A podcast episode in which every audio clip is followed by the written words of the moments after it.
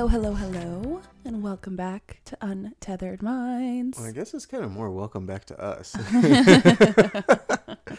Took a little hiatus, much needed hiatus. Um, went on vacation uh, to Maui of all places. Mm-hmm. yeah. Um, yeah, went on Front Street. Was was there for a couple of days, and yeah, that's kind of nuts. All that stuff happened. Absolutely crazy that we Yeah. were there a month and a half ago. The first time I had ever been. Yeah, You hadn't been since you were a teenager. right. And we spent the whole day on Front Street, which is completely burned down now. Yeah.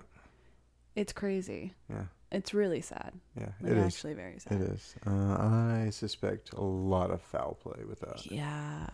And I think we should talk about that like in an upcoming We will. episode once more comes out because But a lot is not adding up. But we, uh, the reason, another reason we took such of a hiatus is, like uh, we said in one of our promotion videos, that we want to start doing deep dives. Mm-hmm. So this is our first deep dive episode, Yeah. um, and it's so detailed that it's going to be a three-part series, two to three-part series, Yeah. depending on how long we record. Yeah. Um, this one's very special to both of us because this was kind of our red pill moment. Mm-hmm. Um, we saw this documentary called Loose Change, and it was a documentary that poked all the holes in the official stories of 9 11, Right. uh, the official narrative.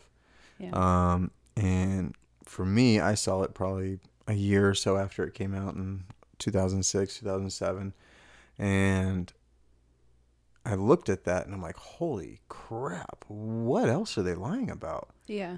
Uh, most of everything. Yeah. I know. most of everything. I didn't question anything until I saw it, and Right. it was my uh, junior year AP English teacher, Miss Four. Shout out! I really like her more now that I know. Mm-hmm. she she basically gave us a list of um, documentaries to watch and then write a paper on, and Loose Change was on it.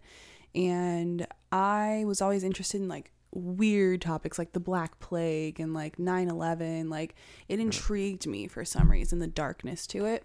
That's Don't her know what that subtle says way about of me. red pilling people. Yeah. And so I watched it again, like what a junior in high school, so I was 17. Mm-hmm. I was just like, what? What? Right. And then when you and I met each other, we talked about how we both enjoy conspiracies. And when we were on our first date, we were talking about the thing that got us into it. It was both Loose Change, Mm-hmm. this documentary about 9 11. So this is like the perfect jumping off point for us to kind of elevate our content more. You know, we spent the last couple months kind of figuring out like where are we going with this? What are we doing well? What are we not doing well? What do we want to change? Reflected a lot upon it and we just at this point it's like, okay, we are here to point out what's happening, help bring you guys into the fold of like not everything as Right. as it seems. Just the facts. Yeah. Because it's very hard to fight a system. Right. And to get your voice out enough Yeah. to fight that system is nearly impossible. Yeah, the system doesn't like it when you call out the system. Exactly. you guys, the struggle with promoting any of our content has been so strong. So Yeah. we took some time, kind of reevaluated. We also want to keep this as as positive a space as possible, like pushing further hate into the world because we're posting content that people don't agree with and it becomes these huge fights on TikTok and stuff like it's not good, period. You know. I mean, it, I mean, it had its fun moments. For sure, for sure. Yes. but but yeah, uh, I think I think what we did was we just took some time, reevaluated, retooled, Mhm. and kind of went back to the drawing board on what we were doing. Um, so we actually have lots of stuff down uh, coming down the pipeline Yeah. uh, that we we have in the works that we're working on. Um, we're we kind of want to do like a umbrella company called Tether Together. Mhm. Um, and what that is, is going to be promoting the togetherness of humanity, that we're all in this struggle together. I mean, it really is Hunger Games type stuff Yeah. out there. We're the ruling elite and then the rest of us, right? And so if we can just do whatever we can to unite people in a positive way, as opposed to, hey, you suck, you suck. And I know that's kind of a, for those of you that see this content, I know that's kind of ironic, the fact that I'm wearing an anti woke society shirt. but um, you know, we're we're anti the uh, the agenda to indoctrinate and brainwash people into being divided, being Yeah. uh, hateful towards one another for whatever reason. You know, if you go around and, and say, okay, what color are you? And then they'll say whatever color they are. But if you ask them, what color is your brain? Right? We all have the same exact brain. And that is who you are as an individual. Mhm. This body is just a vehicle. It's just It's a, a VR system in a Yeah. sense, right? our brain, our consciousness is who we are as individuals. And so that's what they're trying to do is make everyone divided on the surface level. And so our whole purpose with all of that is to just really try to do our part in bringing people together and realizing that it's so much bigger and deeper than what they think Yeah. right? Everyone's just Yeah. thinking surface level stuff. Yeah. We're, we're trying to unlock people's brains a little bit. Right. And souls. And souls. Yeah, our yeah. subtitle The on Soul Project. Soul Project, right? And so Yeah. it's like we get so caught up in the everyday stuff that it's it's just easy to forget that at the heart of it, like we do have a heart, we have a soul, Right. and you have to nurture that. You have to take care of that. And it's not until you start doing those things that I think life becomes really good. And Tavis and I have both been through a lot in life to Yeah. speak to that Just point. a little bit. yeah and just having to you know work on yourself and hmm come to a better understanding of who you are and what you want your life to be like so it's going to be a very different from what we do now hmm a little bit counseling a little bit a lot of it god a lot of just faith and humanity and helping heal so Right. we're very excited to get going on that no date there's no date there No. No. we're not assigning ourselves anything. But in the meantime, like we said, we're reshaping this. We're coming at it at a new angle and we're very excited. So I think we should just jump in because we have Let's do it. so much stuff to get through. So welcome officially to part one of our 9 11 deep dive. Yeah, Episode 12. Okay, so before we get going, like we mentioned in the intro, Loose Change, this documentary, is basically everything we're breaking down here. It has so much information, so much evidence. It is such a great source. Um, so, highly recommend watching it. A lot of what we talk about here is going to be in it, so you can just listen to us too. That's okay. but it is free on YouTube if you want to see the full thing. It's great. So, what's the official story of 9 11? Uh, terrorists with box cutters took over three planes, uh, four planes, four planes. Um, and then they ran two into one of each of the towers, one in a field and one in the Pentagon. The World Trade Center in New York Yeah. City, Manhattan, hmm Pentagon in is it Virginia? Yeah. And then yeah, that field in Virginia too. I think there were 18 or 19 hijackers in total. Something like that. Yeah. Okay. So it's But- a bunch of bull. But we knew who they were because their passports didn't burn up. Yeah, They, they yeah. luckily fell to the ground Mhm. Mhm. for Yeah. FBI. Yeah. So let's let's get into this here because that is a story that I don't think anyone believes. I don't even know how much like real research you have to do into this topic before you realize it's all a crock of crap. Well, and that's the thing too. This is one conspiracy theory that is bipartisan. Uh-huh. Like it doesn't matter what political side you're on, Yeah. everyone believes the government Yeah. did it. Yeah. And honestly, even the, the year following, 2 years, 3 years following this whole disaster, I'm going to call it a disaster because I don't call it an attack. It was a false I flag mean, it's event. attack from within, you know, it's coming from inside the house. It was a false flag event. Yeah. and so, it, even like two, three years after the fact, people were really mad and asking questions just because of the way it was all handled. And clearly, people lost their lives. So, it was like, you know, they wanted answers. Right? they weren't getting them. Because at the end of it, I, it was nearly 3,000 people died. It was like Mhm. four short of 3,000. Mhm. So, that's a big, a big death toll there with no answers. So, Osama bin Laden was blamed for this whole thing Right. right? All the evidence that the Bush administration and the parties running this investigation, all their evidence of Osama bin Laden being behind it, were just like unbelievable events in a way, Yeah. you know? Well, then they supposedly started finding videotapes with him admitting to it. right, But like, dude, how many people speak Arabic? right. you know what I mean? Yeah, there was a video of Osama bin Laden in a room with another quote unquote accomplice, talking in detail about the attacks. Um, that was like the biggest like one of the biggest things of proof they had. Um, it was shown all over by the media, and even Bush was pushing it. So it was like, Right. they're like, look, look, look, there's evidence. But in reality, a lot of international agencies really debate the validity of the video. hmm Um, so that was this first evidence. Well, even one of the um, heads of Al Qaeda came forward and said, "We will hand over Osama bin Laden if you Mhm. can prove Mhm. that he did it. He was behind it. Right. If you give us the evidence, we will hand him over." Right. And then two, the second video that came out, um, it was Osama bin Laden, November nineteenth, two thousand one, where he is supposedly praising the attacks, but he's not taking responsibility for them. Right. So it's like, okay, cool. He can talk about it. He hates Americans. He's probably like, hats off, guys. You know. Well, they blamed him for the bombing in '93 of the World Trade Center. Did they too. too? Of Mhm. course they did. Of course. But the crazy thing about this second video was that the day before, a Taliban official claimed that he attended Osama bin Laden's funeral. Mhm. Um, it was December 26, 2001, due Mhm. to an Kidney untreated failure. lung complication. Oh, was oh, I thought it was kidney failure. His lungs. Mm-hmm. So I also read something that he was actually in New York like six weeks before 9/11 at a hospital, and Giuliani paid him a visit.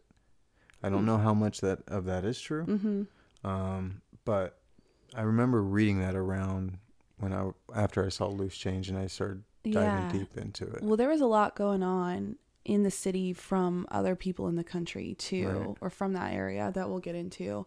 Um, it's just, it's all very weird. Um, the third video and the last one is released on October 9th, 2004, days before the presidential election. And this is like their clearest claim that he is taking responsibility for 9 11.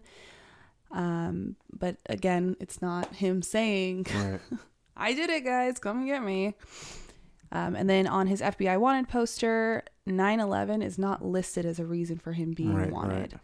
Um, it's not mentioned on his poster because the FBI has no hard evidence connecting him to 9 11. You know? they're telling everybody it was him. yeah, you can't put it on there unless it's actually something they're, um, you know, on the hook for. and They actually have evidence against. Right. Well, you would think. Yeah. Yeah. So just kind of weird. Um, and then when you get down to actually look at the evidence that they are saying, you know, well, this is how we know that these were the hijackers, this was their plan, blah, blah, blah, blah, blah. Again, these are kind of weird things. They had two bags belonging to Muhammad Atta. You also have to give me slack for using these Middle Eastern Mhm. names. They're very hard to pronounce. So, two bags belonging to Muhammad Atta at the Portland airport. The bags were checked, but they didn't actually make the flight, which is very convenient if you ask me. Within those bags, he had a 757 video tour and flight manual to guide the plane um, flying. He had an Arab English dictionary, a Quran, a handheld flight computer, and his will. Why would he have his will if he's gonna suicide On a plane that's going to catch on fire, supposedly. Why would Mhm. you bring a paper will? Right. And then it just magically doesn't get on the flight. right. Right. Um, and then, So, do you have anything in there about Osama bin Laden's past? not really, no. He was a CIA informant for George Bush Sr. when George Bush Sr. was head of the CIA before he was president. Hmm. So that Bush family, man. So Clintons are bad, but that Yeah. Bush family is just as bad, if not worse. Yeah. Like they are bad, bad people. Um, I mean, what did we find out about the CIA and JFK? Right. Right, and then ten years later, or so fifteen years later, or so, He's George Bush is head of it. hmm Also, I believe his father was an accountant or banker or something along those lines for Hitler during World War II. Interesting. Yeah. Interesting. It really goes back. Everybody's Mhm. connected. Yeah. There was a hijacker's rental car at the Logan airport, which in it they found an Arabic flight manual, a restricted pass for the airport so they could get through as, you know, supposed flight, not flight attendants, pilots. Um, they also had uh, documents from Huffman Aviation. So, again, just more things to help them guide their flight. Then there was another hijacker's rental car found at Dulles Airport. Um, they inside there was a check for a flight school in Phoenix, instructions about the job, like step by step. Here's how you're gonna take over the plane, written out, like In English. On, yeah. In English, even Yeah. though they speak Arabic. Oh, but that's what the Arabic English dictionary is for. No, like, come on. There was also four drawings of a 757 cockpit, a knife, and maps of Washington and New York. So, very, very, very convenient. Right. Here we go. This really gets nuts. So, again, these. Some of those guys are still locked up in Guantanamo Bay, Of course. They're paying the price. getting tortured every day. Yeah. Lord, we have to we should talk about Guantanamo Guantanamo Bay at some point. Yeah. That's a whole thing. Um but even sketchier than all of that evidence, quote unquote, is the fact that despite the twin towers being hit by planes and then supposedly collapsing because of the damage, right? Fully collapse into themselves. There's crap everywhere. There everything's on fire. It's a mess. But out of all of that, one of the hijackers' passports was found below the twin towers after the mm-hmm. fact. Excuse me? With like slight little burn marks on it.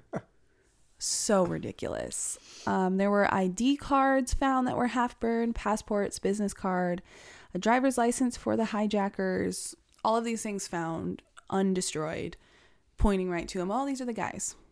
Wow. Robert Mueller, who is the director of the FBI at the time, said that all of these assailants used prepaid calling cards and exchanged money for the jobs in very small amounts so that they would not trigger the FBI to look into them and whatnot. They just happened to slip by the radar. Well, that turned out to be untrue because Lieutenant General, here we go, Mahmoud Ahmed, that was good, the director of the Paki- Pakistani Inter Services Intelligence Agency, the ISI, wired $100,000 to Mohammed Atta, one of the pilots who took over the plane, in August 2001. This transfer was facilitated by Saeed Sheikh, who was a man who allegedly kidnapped and murdered a Wall Street Journal reporter, Daniel Pearl, who was investigating the ties to ISI and Islamic militants, which turned out to be Al Qaeda. All of that, and they sent $100,000 payment to one of their hijackers, and that got by the FBI. Mm-hmm. Okay, so they're coming out, oh, no, there were never payments that big. No, that never happened. Well, people were asking questions and they were putting it under the rug. Like there was a White House press conference, right? And I want to say it was Robert Mueller up there talking, and one of the reporters was asking him, What about the $100,000 that went to Atta, the hijacker? And the guy just kind of like stepped around it, didn't really answer the question. And then they omitted that whole section of the, you know, questioning from the actual report, the press mm-hmm. conference report after the fact. Mm-hmm. So that if you hadn't seen it live, you wouldn't know that that was asked. Why are they hiding that? Right. You know? Little did anybody know, the ISI has a very long relationship with the CIA dating back to the 1980s in Afghanistan. So these people have been tied together for decades at this point. Um, and then, to make it worse, General Mahmoud Ahmed was meeting with Bob Graham and Porter Goss, who were the f- future directors of the CIA, on the morning of 9 11. Coincidence? I don't know. Um, they later, CIA is so evil. right, they really are, man. yeah. And they had to come out and say that the Bush administration had zero intelligence over these attacks prior Right. even though they were meeting. there is a relationship with them, the CIA, the State Department, and then when Mahmoud Ahmed was outed for wiring that money to his hijacker, he actually stepped down from his position. Yeah, he resigned. Yeah. And the government just continued here in the US to really try to cover up that $100,000 wire transfer due to all of it. In addition, a handful of hijackers trained at US military bases and schools. Very sus. um, some even rented an apartment and lived with an FBI informant. Many of them were reported to still be alive after the attack as well. Also sus. Mm-hmm. They were told, or we were told, that they were all fundamentalist Muslims getting ready for their afterlife after committing this, you know, atrocious event.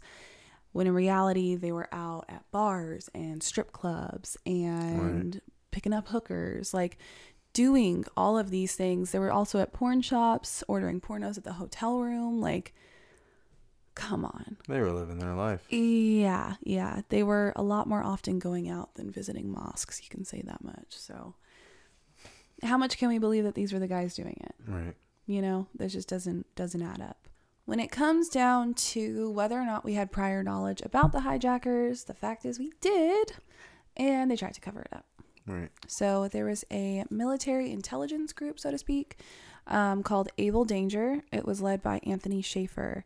And he said that they had prior information about, I think it was Muhammad Atta. Um, yeah, Muhammad Atta, who, them saying that he might be, you know, in on something here. They knew about him. In 2000, there were three meetings scheduled with the FBI about these hijackers to talk more about what they had found, and all of them were canceled. Mm-hmm. And then when Anthony Shaffer was in Afghanistan and he actually talked with them in 2000, he told them about the guy. So it sounds like they knew. Right. Um, he was supposedly drawn into this chart that kind of mapped out all the cells, the different um, terrorist cells in Afghanistan. And when they sent over all of this evidence to the Pentagon, it said that only a fourth of it, yeah, only a fourth of the files that they submitted were even put into the evidence at the end of it. So there's all this missing stuff. And then when they actually pulled the charts for those terrorist cells, it showed that they were actually, Muhammad Atta wasn't ever in it. So they kind of altered these Mm-hmm.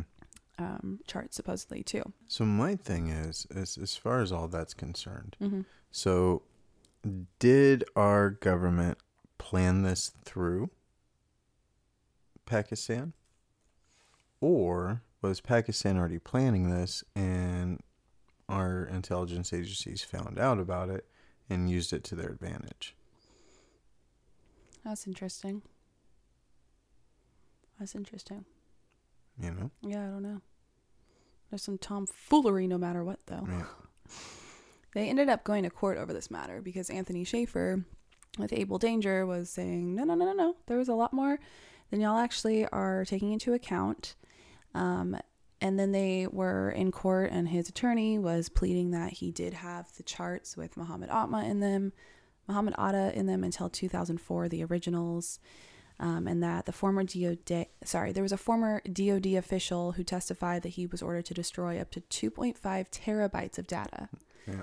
And that right there is equal to a fourth of the written files within the Library of Congress.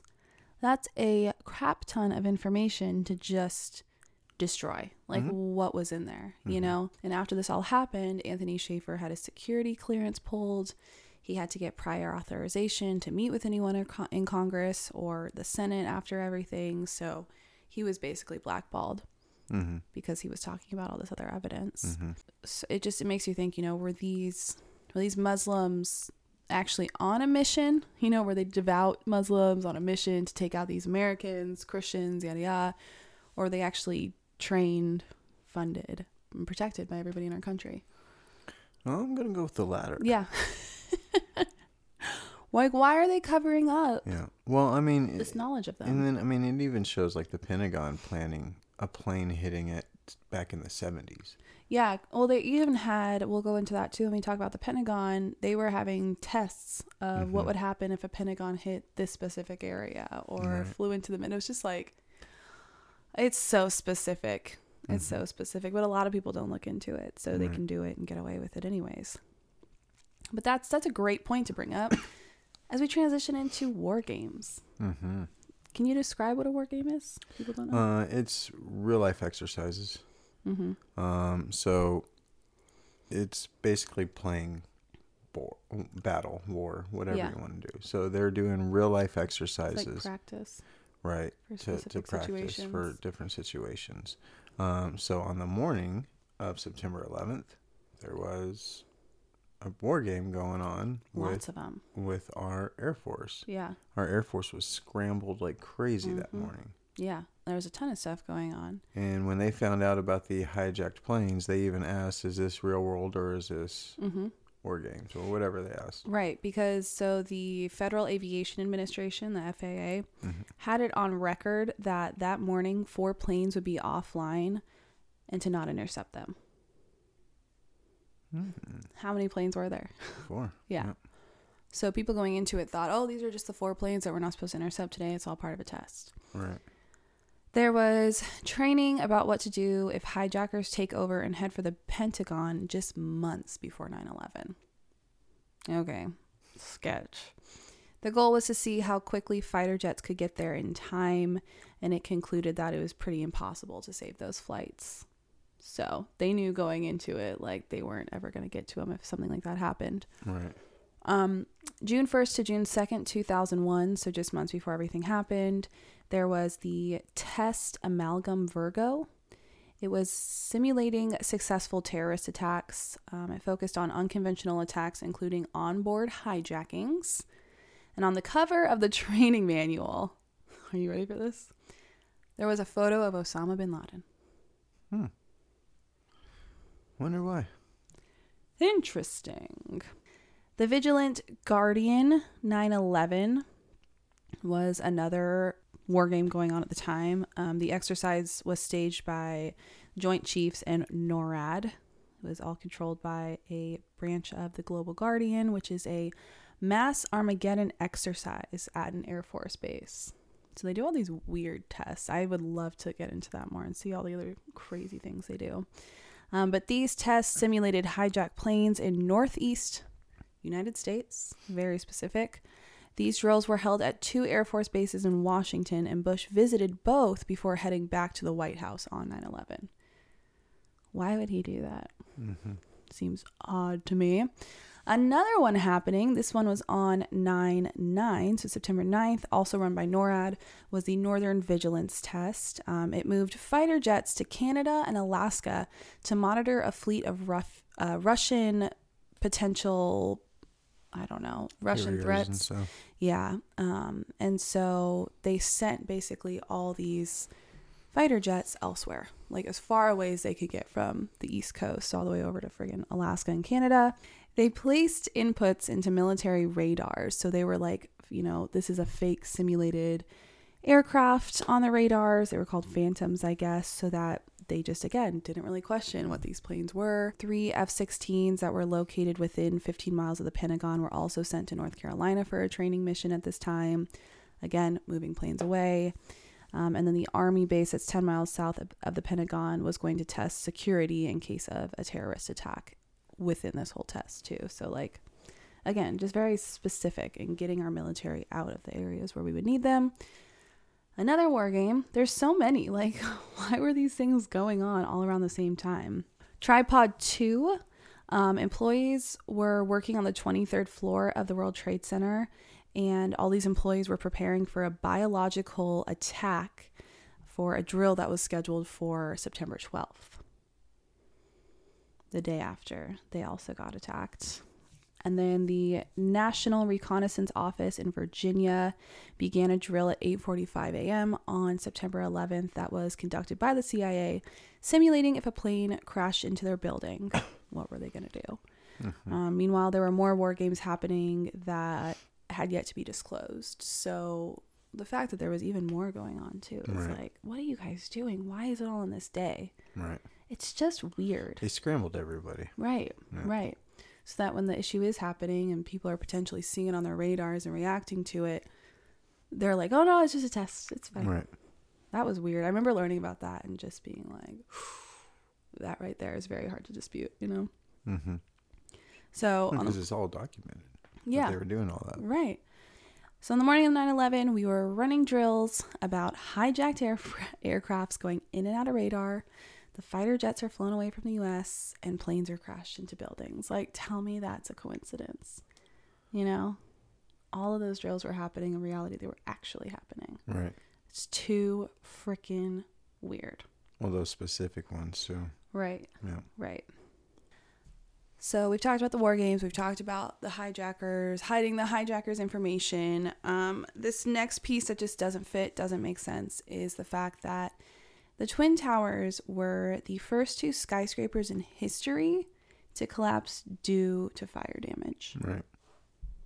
And the more that you listen to this, the crazier it gets. Although in reality, once you really start to think of the physics of it, does it make sense at all that two planes crash into buildings and then those buildings completely collapse? Mm-mm. It really doesn't. No.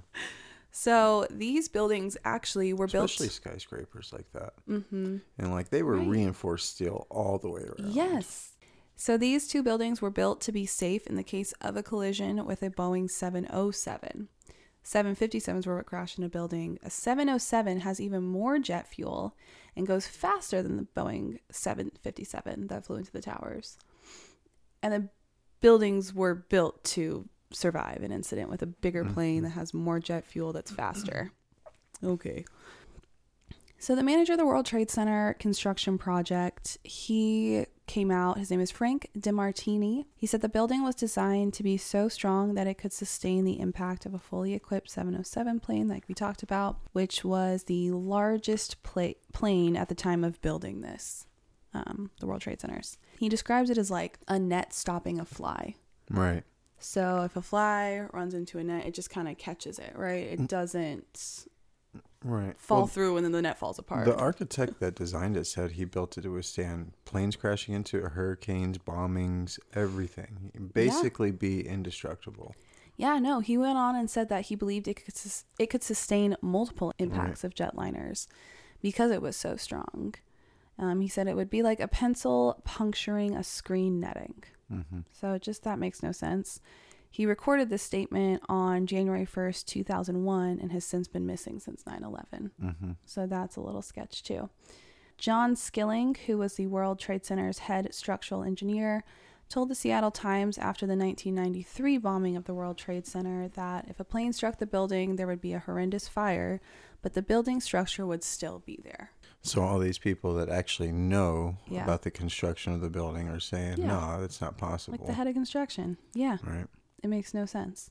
Then in August 21st of 2002, the National Institute of Standards and Technology, NIST for short, commenced its investigation into the buildings collapsing. They reported to the US Department of Commerce, and the two who headed up these investigations were both Bush appointees, Mm. of course, so people working on the inside. They did all these fire resistance tests um, for actual materials the building was made out of. And in August of 2004, they did tests with pieces of the floor that was actually used in the World Trade Center. Um, and they put these pieces of floor, this material, in even hotter temperatures than were recorded at the World Trade Center. And the floors did not destruct the way that they did in the towers. hmm Um, the final report was over 10,000 pages long, and it does not explain the actual collapse of the buildings. It says, quote, the collapse became inevitable, and there was no evidence suggesting the World Trade Center was brought down by controlled demolition. And yet there is some proof that it may have been. It's really crazy too when you look up YouTube videos of controlled demolitions. Yeah. Well, if you watch the towers falling, you see little puffs of smoke coming Right. out from the lower windows. Before it collapses. Mm-hmm. Yeah, it's like puff smoke Yeah. Well, and then um, the cleanup crew that was cleaning up all the rubble and stuff. I mean, the the concrete pillars in the center of the buildings Uh-huh. were soldered in, in half at an angle, Mm-hmm. and so that's you only do that when you're doing a controlled demolition. Right. And then that was the thing too. I forgot what day it was, but there was a few days before 9/11 uh, that they cleared both towers because of a quote unquote bomb threat, and so they went in there with a bomb squad a few days before. Mm. Placing things. Yeah. Uh, and the guy that owned both the towers took out insurance policy two or three weeks beforehand. Can you see the evidence lining up yet? If you are listening and you still believe that it was Osama bin Laden, there's there's no helping you. Yeah. So, different proof that it could and most likely was more of a controlled demolition situation was that there was this material blown outwards from the Mhm. building. Um, and then the towers, when they collapse, they collapse straight down into their own footprint perfectly Mm-hmm. at like free fall speeds, Mm-hmm. which is so impossible. Like with Newton's law of motion, it just doesn't add up. Um, in the case of a controlled demolition, the towers would have gone down in 9.2 seconds, and the final report said that the South Tower collapsed in 10 seconds, Mm-hmm. essentially in free fall. So, again, it's very, very close there. Mm-hmm. Um, the building should not have fallen that quickly if it were due to fire, and if it actually had It fallen, would have been like piece by piece. yeah, or asymmetrically, like falling Right. over, like Right. a tipping, leaning over kind of effect. Right.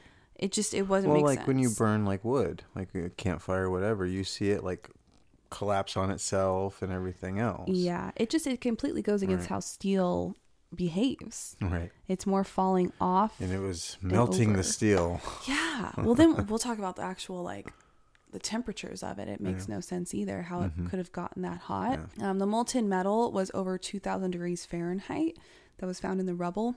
Even with heavy rain, a constant stream of fire retardants and waters being put on these fires for weeks, it took them like two months before the fires actually went out. They were that hot. Mm-hmm. You're telling me they're going to get that hot from just a fire? Mm-hmm. That's explosion type hot, you know? Well, that's intentional. Was jet fuel really to blame? They say no because the steel didn't melt. The steel was still there. Firefighters and court testimonies reported seeing the molten steel, but the government wouldn't admit to ever seeing it in that state because they'd have to admit that it was too hot for it to be a fire.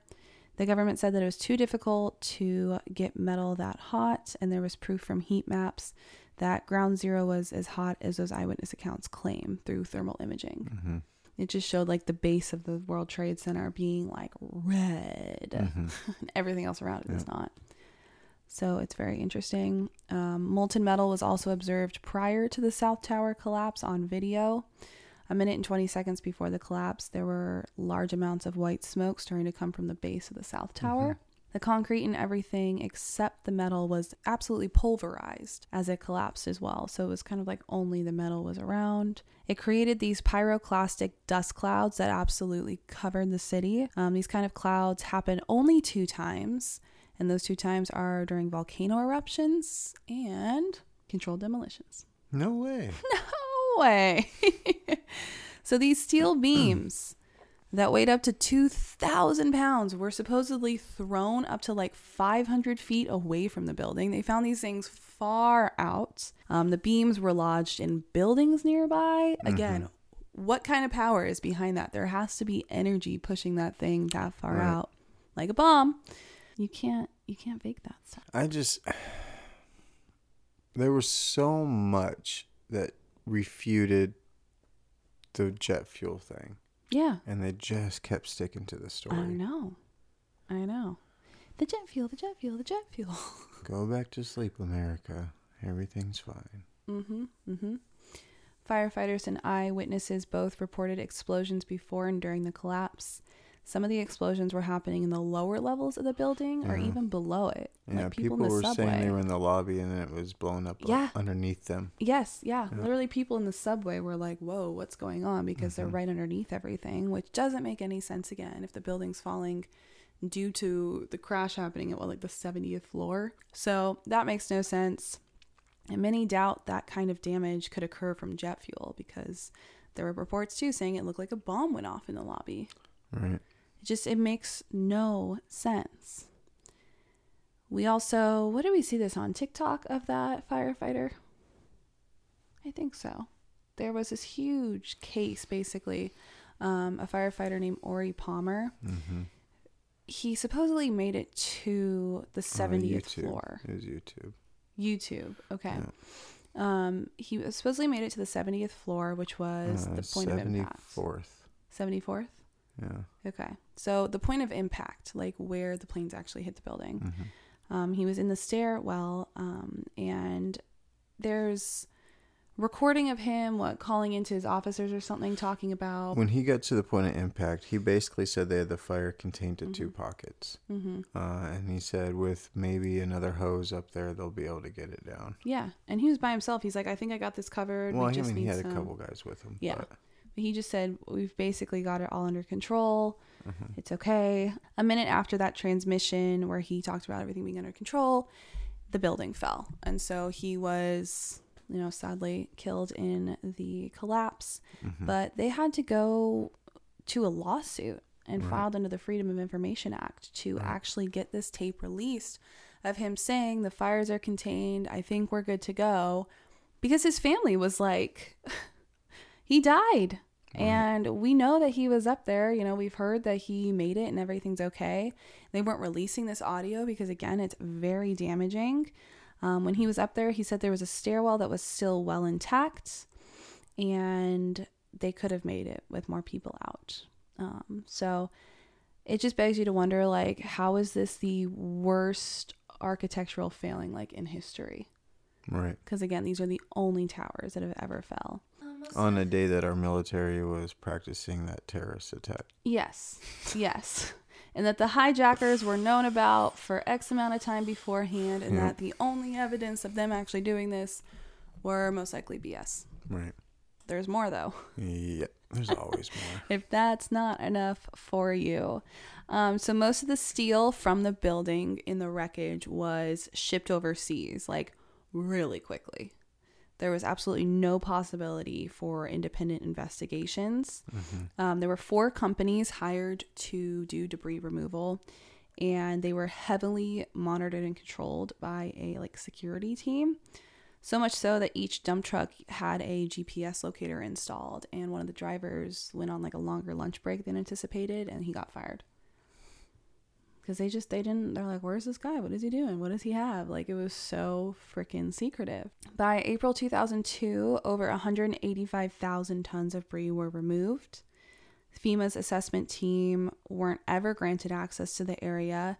And if they did show up there looking for information, they had to be toured around and couldn't take any samples. So FEMA comes out, let's do an investigation, let's see what we find, and they're like, "Mm, no, that's all right, we got it covered. Like that's that's pretty freaking weird. I don't trust FEMA either, though. I know. and there are good guys here, which just shows you how screwed up this whole thing Right. is. Um, asbestos, lead, barium, mercury, chromium, copper, and other toxic chemicals were released into the air that day in Manhattan. You got to think too of the density of Manhattan, how many people and buildings and just everything are in There's there. There's a Like, lot of people that have health issues now because of that day. it covered everything. Mhm. It says that 425,000 cubic yards of concrete were pulverized, 600,000 square feet of glass turned into dust. Um, the air was not safe to breathe, and yet they urged people to get back into the city shortly after the disaster. Of course they did. Just a few weeks after school and Wall Street opened up again, um, any firefighters or police were told to do work in the area with just a cloth the mask from like Home Depot. When the government officials showed up, they were in hazmat suits. Yeah. Because they knew so much more than Yeah. these poor firefighters and workers do. Right. Um, the environmental. Oh yeah, especially the firefighters, man. There's a lot of them that are dealing with some really serious health issues Yeah. right now. And we'll talk about the numbers of that too. You bring up so many good points, and we have so much data for you. but the Environmental Protection Agency announced on September 18th, a week, a week after, that the air was safe to breathe. Yeah. Yeah. Well, that's like this whole thing with the the train wreck in what was it, Ohio, Yeah, right? And them telling, The "Oh yeah, water. it's safe. Go back." yeah. The Yeah. water's safe to drink, no worries. And you're like, drink it on camera then, Mr. Governor, Mr. Right. Mayo, drinking on water. Like, Right. drink it. Come on, we want to see. Yeah, no. The administrator of the Environmental Protection Agency at the time, named Christine Whitman, released an internal memo on September 12th that all statements to the media about the state of the area should be brought to and cleared by the National Security Council before they're released. So now they're trying to control what everybody saw, what everybody knows.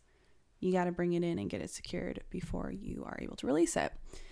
They were deleting caution statements about the status of the area and trying to keep them more positive, get rid of the bad ones, keeping the good ones.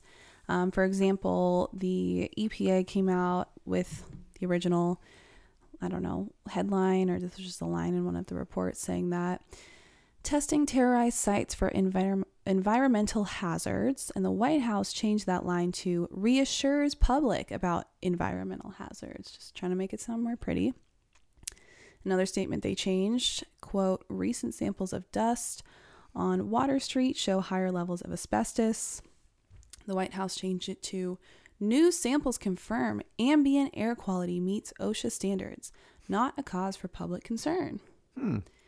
The White House also left out a warning completely that had stated air samples raised concerns for cleanup workers and office workers near Water Street. Just completely nixed it. So that's wonderful. Uh, people were It's dying. like they're hiding something. Yeah, you think? you think? But people were dying from exposure to these toxic chemicals in working environments. Like, this is highly, highly toxic stuff. The EPA released that people don't need to evacuate their homes in the area. And get this all they needed to clean things up were a wet rag or a wet mop. That's it. No disinfectant. No, just sweep it up and mop it down. Like, okay. Yeah.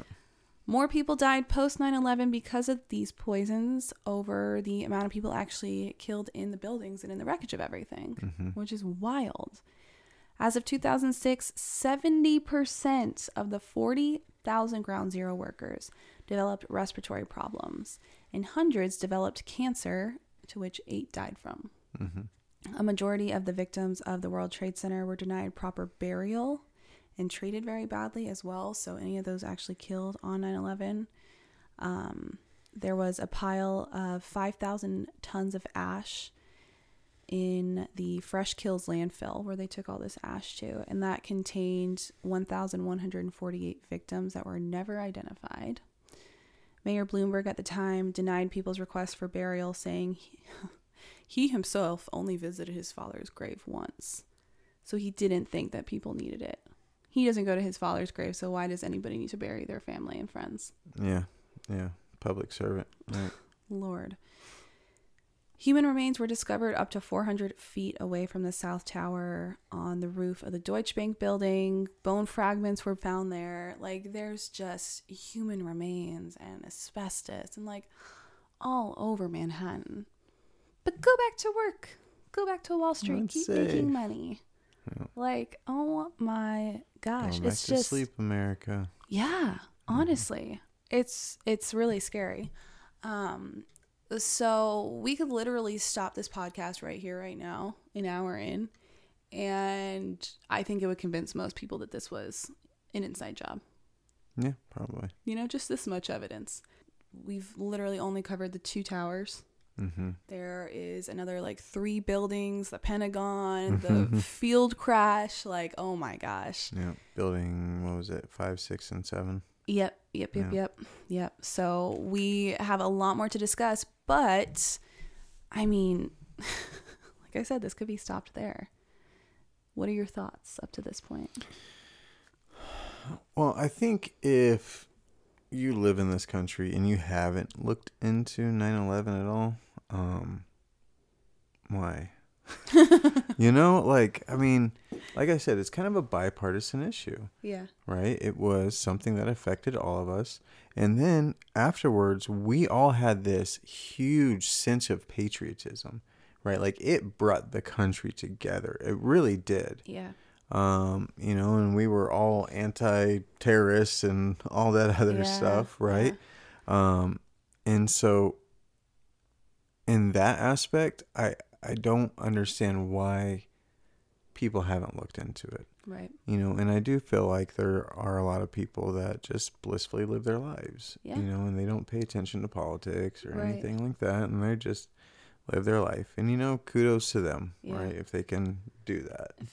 Ignore this. Yeah, uh, Ignorance I can't turn it blissful off, man. It- I know. it's I know. constantly on my mind all the time. Yeah. Yeah. Well, it just shows you how dark everything really is. You know. Well, so so kind of like what we started. So I I saw this when it came out, 2005, 2006, Mm-hmm. whatever it was. Um and ever since then I've been in a conspiracy rabbit hole. Yeah. just diving deep, diving deep, diving deep. And like I've told you a hundred times, it's been a long, lonely road. It's mm-hmm. really only been like the last five, six years that people really started waking up to things. Yeah. And still to this day, there's a lot of people that are still asleep. right. So I think this is the perfect jump off spot. It was for me, it was for you, and I know it's been for many, many others as well. Right. 9 11 is one of those things that it's irrefutable. Right, right. Like it, it, it doesn't matter if you're Republican, Democrat, anything in between, whatever. The facts are the facts. right. They're there, Yeah, and there's plenty of proof of it. yeah. And you know, I mean, even Democrats. It was Bush. It was a Republican president. So why why why are they on board? For Yeah, I know. You know what I mean? Right. Well, it's just a same goes saying like everybody has something to gain from it. I would Right. love to look up actually like how much money the military industrial complex complex made after in terms of Af- Yeah, Afghanistan, that can be our part three. Iraq, the whole thing. You know, I'd have to look into that. Um, That could be our part three. yeah, but like you're saying, there's just so much irrefutable evidence that I almost feel like they had after everybody started questioning things so much because it was pretty immediate that people were Mhm. like, oh, I don't know if this is right. Um, I think they kind of realized like, okay, maybe we need to be a little bit sneakier about our psyops going Right. forward. You know, because this one has so much evidence, and they just kind of tried to sweep it under the rug because Yeah. people were catching on. And I think now they're a bit sneakier with their tactics Right. because this event was like so highly disputed. One, it was sloppy. Very. It was very sloppy. Well, it's Um, like, how dumb do you think we are? at that time. Yeah, Well, you got to think. they're not I as mean, dumb as we are now. Well, I think I think it's kind of gone both directions. I think back then, no one expected their government to be capable of doing something so heinous, right? I mean, do you remember the moment that you were like, "Oh my gosh!" Like the call is coming from inside the house. Something Mhm. like Right, I always thought Bush was a good guy right. because we grew up Republicans and he was Right. fine. Uh, I'm, But I mean, this I'm not sure, but me. I still think to this day my mom loves George Yeah. W. Bush. Yeah, She think well because all the stuff he does with veterans all the time. He does do a lot of stuff with the veterans. that's so good PR. well, like well, he has to because he orchestrated 9/11. Okay, so here is my viewpoint of George W. Bush. Um, I believe that his father was extremely evil, right? yeah, I think George W. Bush was one of those guys that kind of doesn't necessarily want to be evil, but he has to follow the family lineage. yeah, he doesn't really have a choice. You know what I mean? Yeah. And so I do think he tries to make up for it for the other stuff. I really do think he might have somewhat of a humanity, Mm-hmm. you know, piece in there somewhere Yeah, um because he does do a lot of stuff and like he paints pictures for like veterans and everything like of Yeah, them and yeah. stuff you know so um but at the end of the day he still gave the okay but here's the thing too dick cheney was his vice president hmm dick cheney and george bush senior go hand in hand they were Yeah. buddy buddy yeah, so dick cheney hmm was George W. Bush's handler. So whatever he was doing in office, it was actually Cheney. which is really funny you say that and we won't talk about this till part three but bush was petitioned to testify at one of the final commission hearings Mhm. after all this the investigation and he said he would only go and do it if cheney did it with him Mm-hmm. Because he's his handler. yeah and he said well we just want to do that to get our stories as straight as possible Because it was actually Bush Sr. that was still president through Dick Cheney through his son. yeah Yeah. woof oh my gosh we have so much to talk about coming up um, one more question for you Yeah.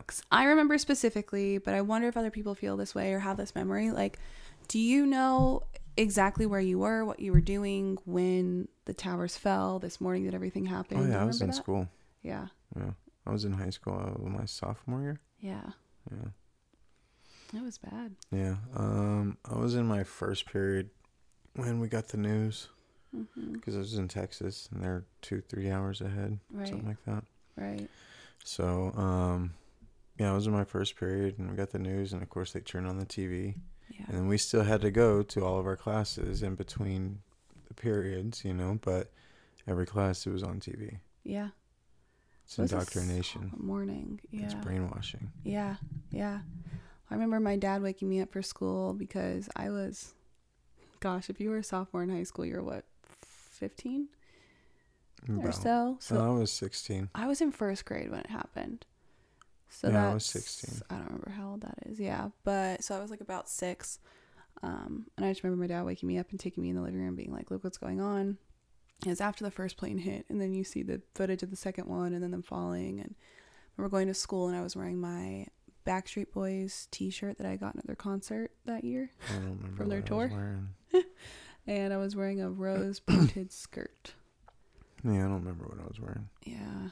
And we did like the whole Pledge of Allegiance that day was like an extra moment of silence. and- So, well, so one thing that does stick out about that day is we were walking in uh, in between classes, Mhm. you know, in between periods and stuff, and there was this one kid that was um, screaming, "We're all gonna die," right? That's weird. As a joke. Yeah. We're all gonna die. da, da.